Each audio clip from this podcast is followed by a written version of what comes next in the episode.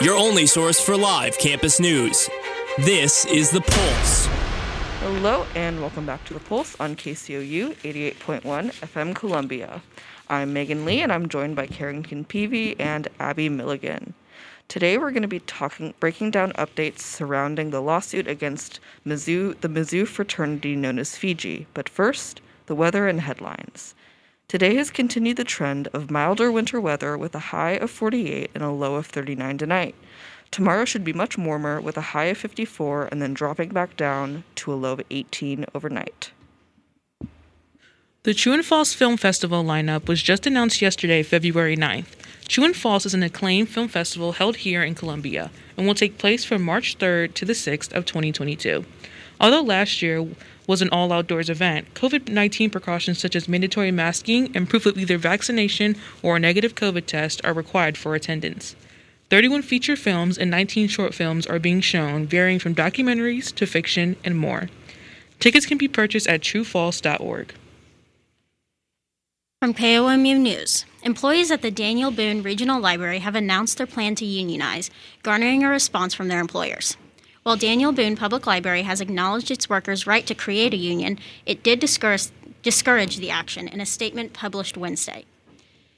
It in part read, quote, Unfortunately, the American Federation of State, County, and Municipal Employees supporters have made factually inaccurate and, in some cases, untrue statements about issues at the library's workplace. Unquote. Workers are citing high turnover, low wages, and dangerous conditions as the reasoning for unionizing. The new union would cover workers at Columbia Public Library, Callaway County Public Libraries, Holt Summit Public Library, and Southern Boone County Public Library. From the AP, the White House announced Wednesday that it was making plans to direct the country away from the emergency phase of the COVID 19 pandemic. This comes despite many states already lifting mask mandates. The CDC continues to recommend that nearly all Americans still wear masks indoors. The White House did not specify the time frame or recommendation it was considering in its new guidance. CDC Director Dr. Rochelle Walensky emphasized the need for changing guidance while prioritizing safety, saying, quote, as we've been encouraged by the current trends, we are not there yet, unquote. The Olympics team event medal ceremony was postponed after Kamila Valieva, the record breaking star in the figure skating community, tested positive for prohibited drugs at the 2022 Beijing Olympics. Claims report that the drug involved is trimetazidine, which is medically used to prevent angina attacks and help blood flow to the heart. However, athletes use it to improve their performances as it increases oxygen flow. Valieva received massive acclaim for becoming the first female athlete to land a quadruple jump twice at the Olympics and has been the highest scoring female athlete since 2021. At only 15, the situation is further complicated because Valieva is considered a, quote, protected person, unquote, meaning that she cannot be officially identified by the Olympics if she is involved in a doping violation and will receive a lighter sentence than someone who is 16 and above. Olympic spokesperson Mark Adams has said the Olympics is pending legal consultation before they proceed with a conclusion. We're going to head into a quick break, and then when we come back, Carrington will start our show by giving background on the lawsuit against the Mizzou fraternity known as Fiji.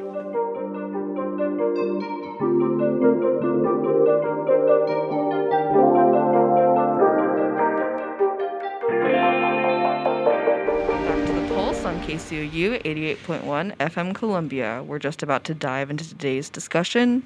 Us, Carrington will start us off by breaking down the background on the lawsuit against the Mizzou fraternity Phi Gamma Delta, also known as Fiji. Thanks, Meghan. Before I get into the background and timeline of Danny Santulli's time at Phi Gamma Delta, I would like to extend a trigger warning for emotional and mental manipulation, hazing, and discussion about illegal activities. Listener's discretion is advised. In the late hours of most weekdays, the students of the University of Missouri are sleeping. Some are sloppily filing in from the night's antics, and others are just waking to go to the gym, class, or grab breakfast at the closest dining hall.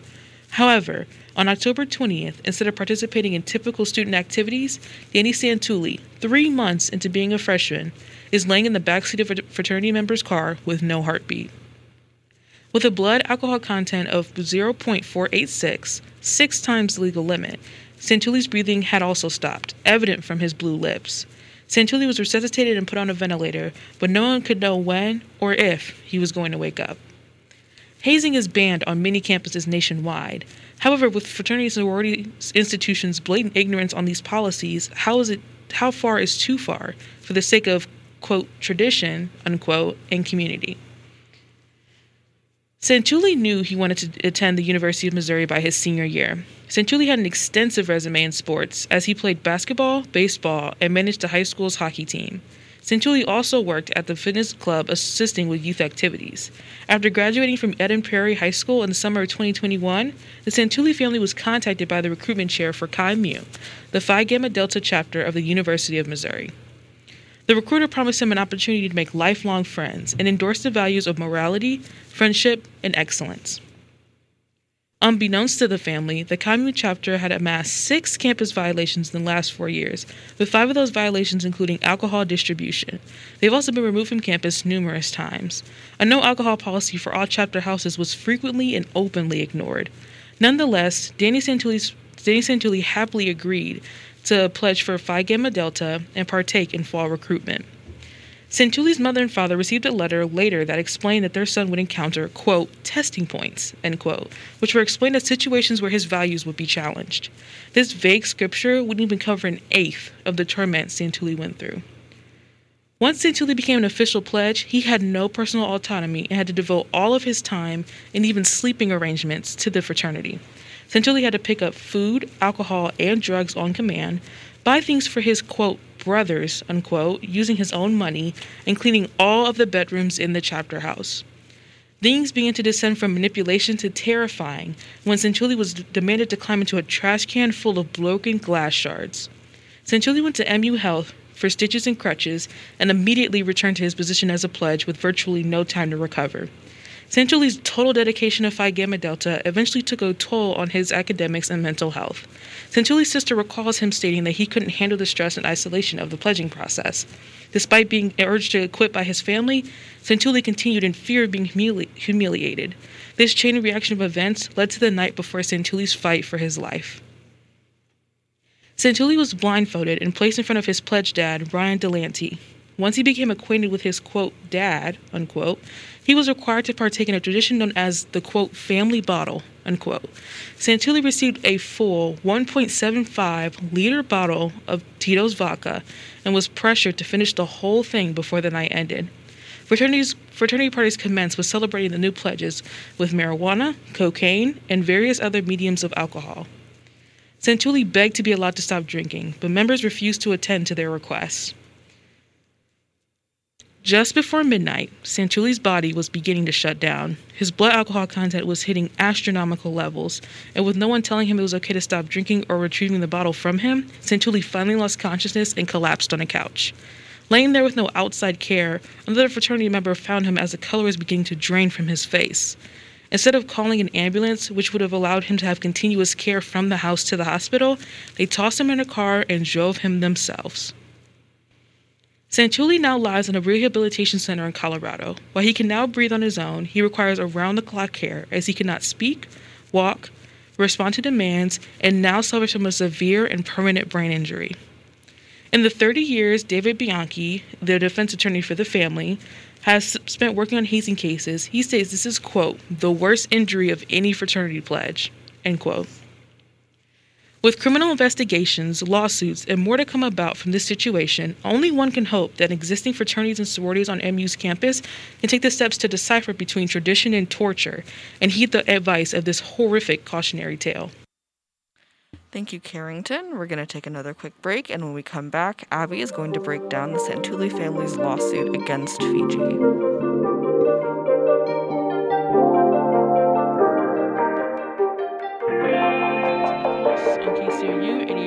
88.1 FM Columbia. Today we're breaking down updates on the lawsuit against the Mizzou fraternity known as Fiji. Now, Abby is going to go over the sp- specifics of the lawsuit. Thanks, Carrington. On January 27th, Danny Santulli's 19th birthday, the law office of Stewart, Tilghman, Fox, Bianchi, and Cain filed a lawsuit in Boone County Circuit Court against 23 total defendants. The parents of Daniel Santulli, Thomas and Mary, are listed as the petitioners, currently represented mainly by David Bianchi, with co counsel assisting. Bianchi is a trial lawyer based out of Miami, Florida, and specializes in hazing related lawsuits. According to the legal filings, the Fiji chapter of Chi Mu, of the Chi Mu fraternity is listed as the top defendant, with Santulli's quote, pledge dad, unquote, Ryan Delanty also listed. 21 other members of the fraternity, including officers and board members, are listed as defendants. But of those listed, Delanty is the only one who has secured opposing legal counsel, according to public records published on February 6th. This was the last public update on the case. While Missouri, while Missouri's public legal portal, casenet.com, does not offer any public charge information in regards to the suit, we can gain some insight as to what the family of Danny, Danny Santulli is fighting for and what the legal implications of this lawsuit might be based on the public articles published by news sources, Bianchi, and his firm. The Chi Mu fraternity, listed simply as its street address upon its dissolution in October of 2021 on CaseNet, is an LLC, or limited liability company. What this means, according to online legal and tax counseling service Wolters Kluwer, is, quote, the LLC legally exists as a separate entity from its owners. Therefore, owners cannot typically be held personally responsible for the business's debts and liabilities, unquote.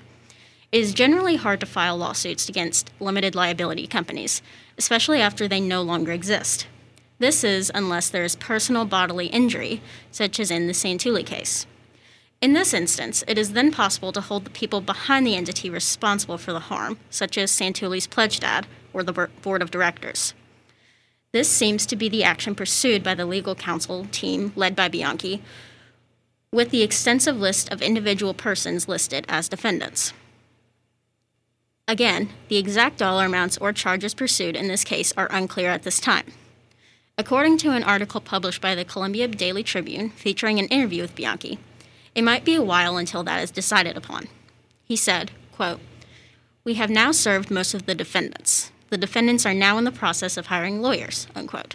He then predicted a three week long trial due to the number of defendants listed. In a previous case cited by Bianchi in several interviews and the lawsuit itself, a Florida State University student was killed in a similar hazing incident involving alcohol.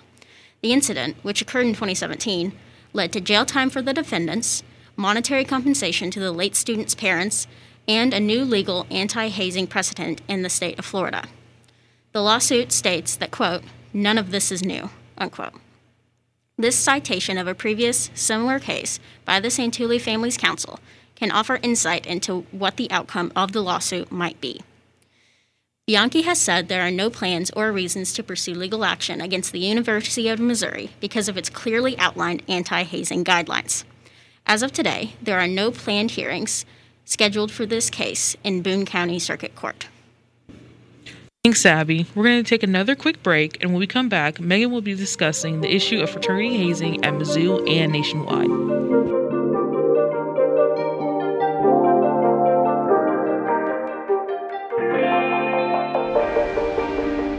Back to the Pulse on KCOU 88.1 FM Columbia. Today we're talking about the lawsuit against the Mizzou fraternity Fiji, and now I'll be telling, I'll be discussing other similar situations.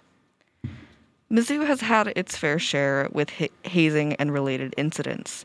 As far back as far back as 1940, an initiate of fraternity Theta Nu Epsilon died as a result of heavy drinking from his initiation ceremony. Now, the university keeps a list of Greek organizations that have violated the school's standards of conduct in the past four years. 59 fraternity and sorority organizations are on the list. Of those, five are currently on probation, one of which is on the list of fraternities that have lost the university's recognition. Fiji is that fraternity. It's also included on the list of the other 58 organizations that have violated the standards of conduct in the last four years. The university states that it now recognizes 58 Greek organizations. Without Fiji and the other no longer recognized fraternities, 53 of the 58 have violated standards of conduct in the past four years. Violations of the standards of conduct for university organizations include a host of other activities besides hazing. However, the fact that a substantial majority of Greek organizations at Mizzou have been in violation points towards the larger culture of Greek life on campus. Violations are extensive in Greek life at Mizzou. Many organizations have the same repeated violations year after year. Punishments for violations of the standards of conduct are called sanctions. Sanctions can include workshops and programming, like alcohol education and sexual assault programming. Other sanctions can be consistent reports on the organization's compliance with standards. There does not appear to be explicit sanctions for re- repeat violations. However, organizations on disciplinary probation are subject to more severe sanctions if they continue to break rules. Any public information on the prevalence of rule breaking in Greek life is solely based on times when people have reported violations, however. People within Greek organizations have few incentives to report violations in and of itself. Reporting injuries or alcohol related incidents means consequences for the entire fraternity or sorority. This could explain why only the more serious incidents, like life changing injuries or even death, become common knowledge. Mizzou is far from the only campus with a notorious Greek culture.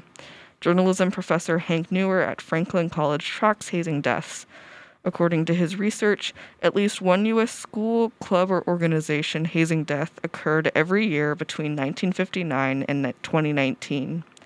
There is difficulty in even aggregating data on this phenomenon, as many Greek organizations are hard pressed to deny involvement in the deaths or injuries of their members. Hazing is now illegal in 44 states. This is where incentives come back in. Rather than preventing the practice, these laws mean that organizations have an increased incentive to hide hazing.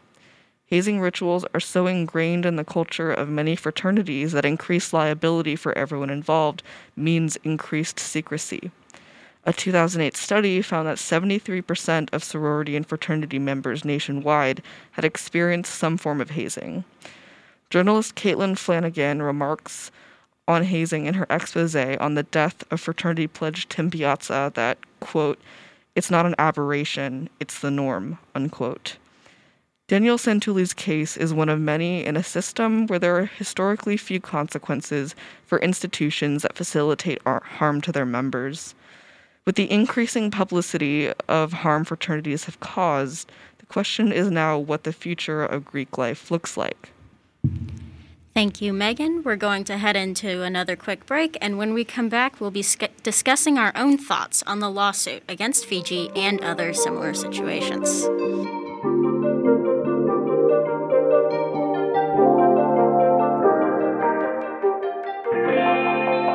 And welcome back to the Pulse on KCOU 88.1 FM Columbia. Today we're talking about the lawsuit against the Mizzou Fraternity Fiji. Now we're going to take a step back and share our own thoughts on the situation. Um, to start off today's discussion, I was just going to pose the question: Generally, do you do you think um, Greek life sort of does it benefit campus life and culture, or does it not? What are the pros and cons? I guess. So I feel like it's a, it's a hard question. I'm not in any Greek life association, but I have lots of close friends who are in sororities, and they love it. They, you know, it benefits them. I see how much they love it, but you know, then we have issues like this: freshmen being made to climb into trash cans full of broken glass. So it's hard. It needs a major rehaul, especially on the fraternity side, I think. But I'm also talking as an outsider looking in. So it's tough. And talking about this as someone who's never been involved in Greek life, I understand where people can get iffy about the conversation, but it doesn't take someone who is in Greek life to understand that there are major issues, especially with fraternities and hazing.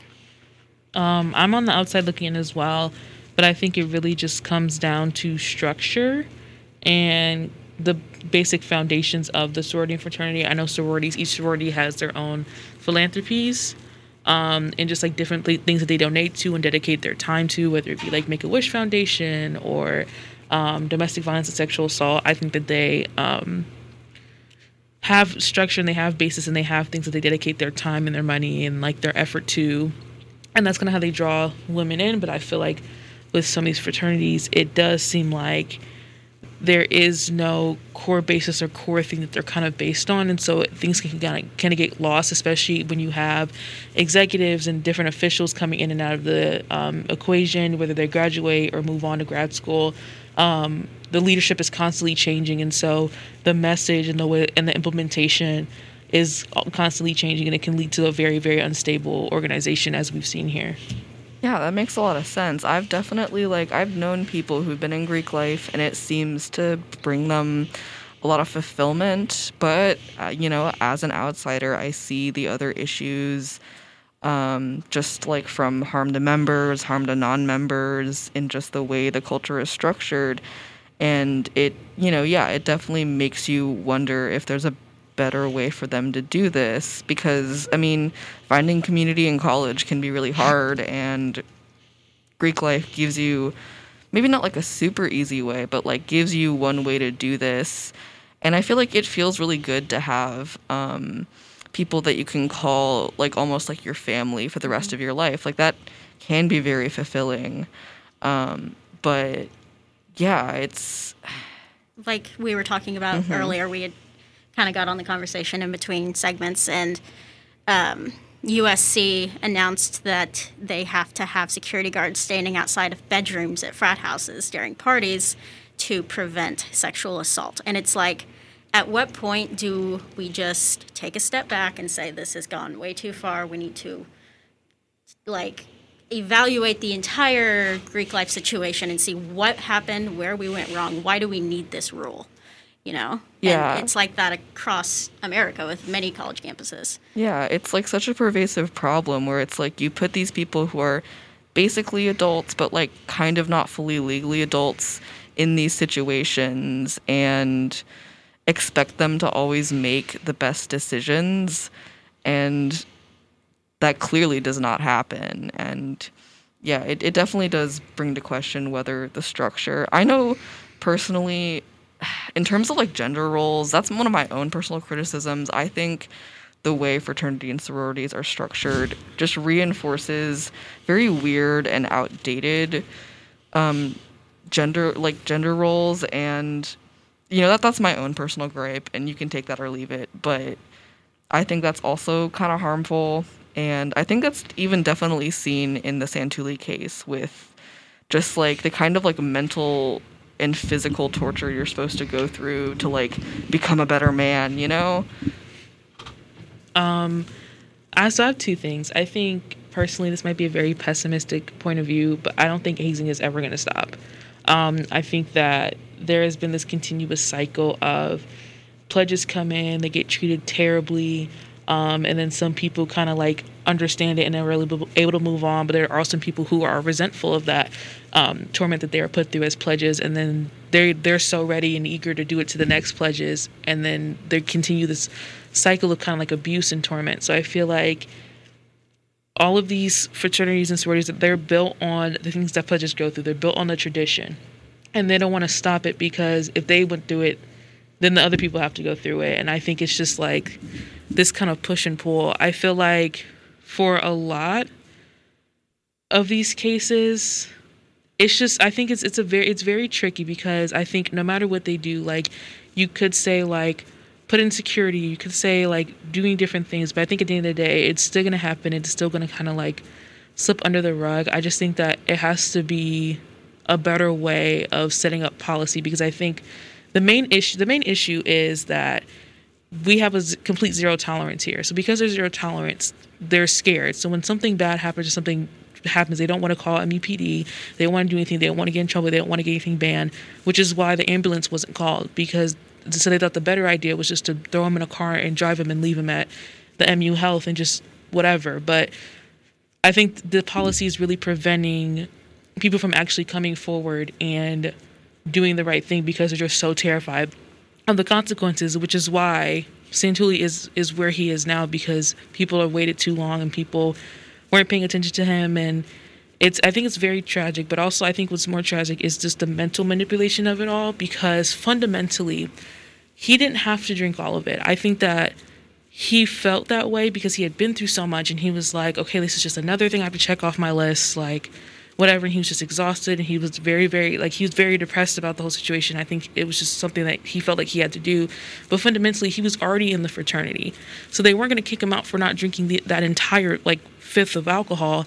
It's just like the, the mental manipulation is really kind of what needs to be tackled before anything else. I think the physical stuff is horrendous and any other forms of kind of this hazing, this abuse is horrendous. But I think the mental aspect of and the mental aspect and the pressure and the peer pressure is really what needs to be tackled and really needs to be the core focus of what what needs to be focused on. There needs to be policy about manipulation. Needs to be more policy about like this mental manipulation because it is it is killer and it almost it almost killed him.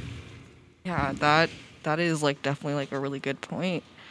Um, I think we're going to wrap it up there. Yeah. This has been The Pulse on KCOU 88.1 FM Columbia. Thank you so much for joining us. We have shows on all weekdays at 5 p.m., exclu- excluding Mondays. So please give us a listen. And in the meantime, stay safe, stay healthy, and have a great week.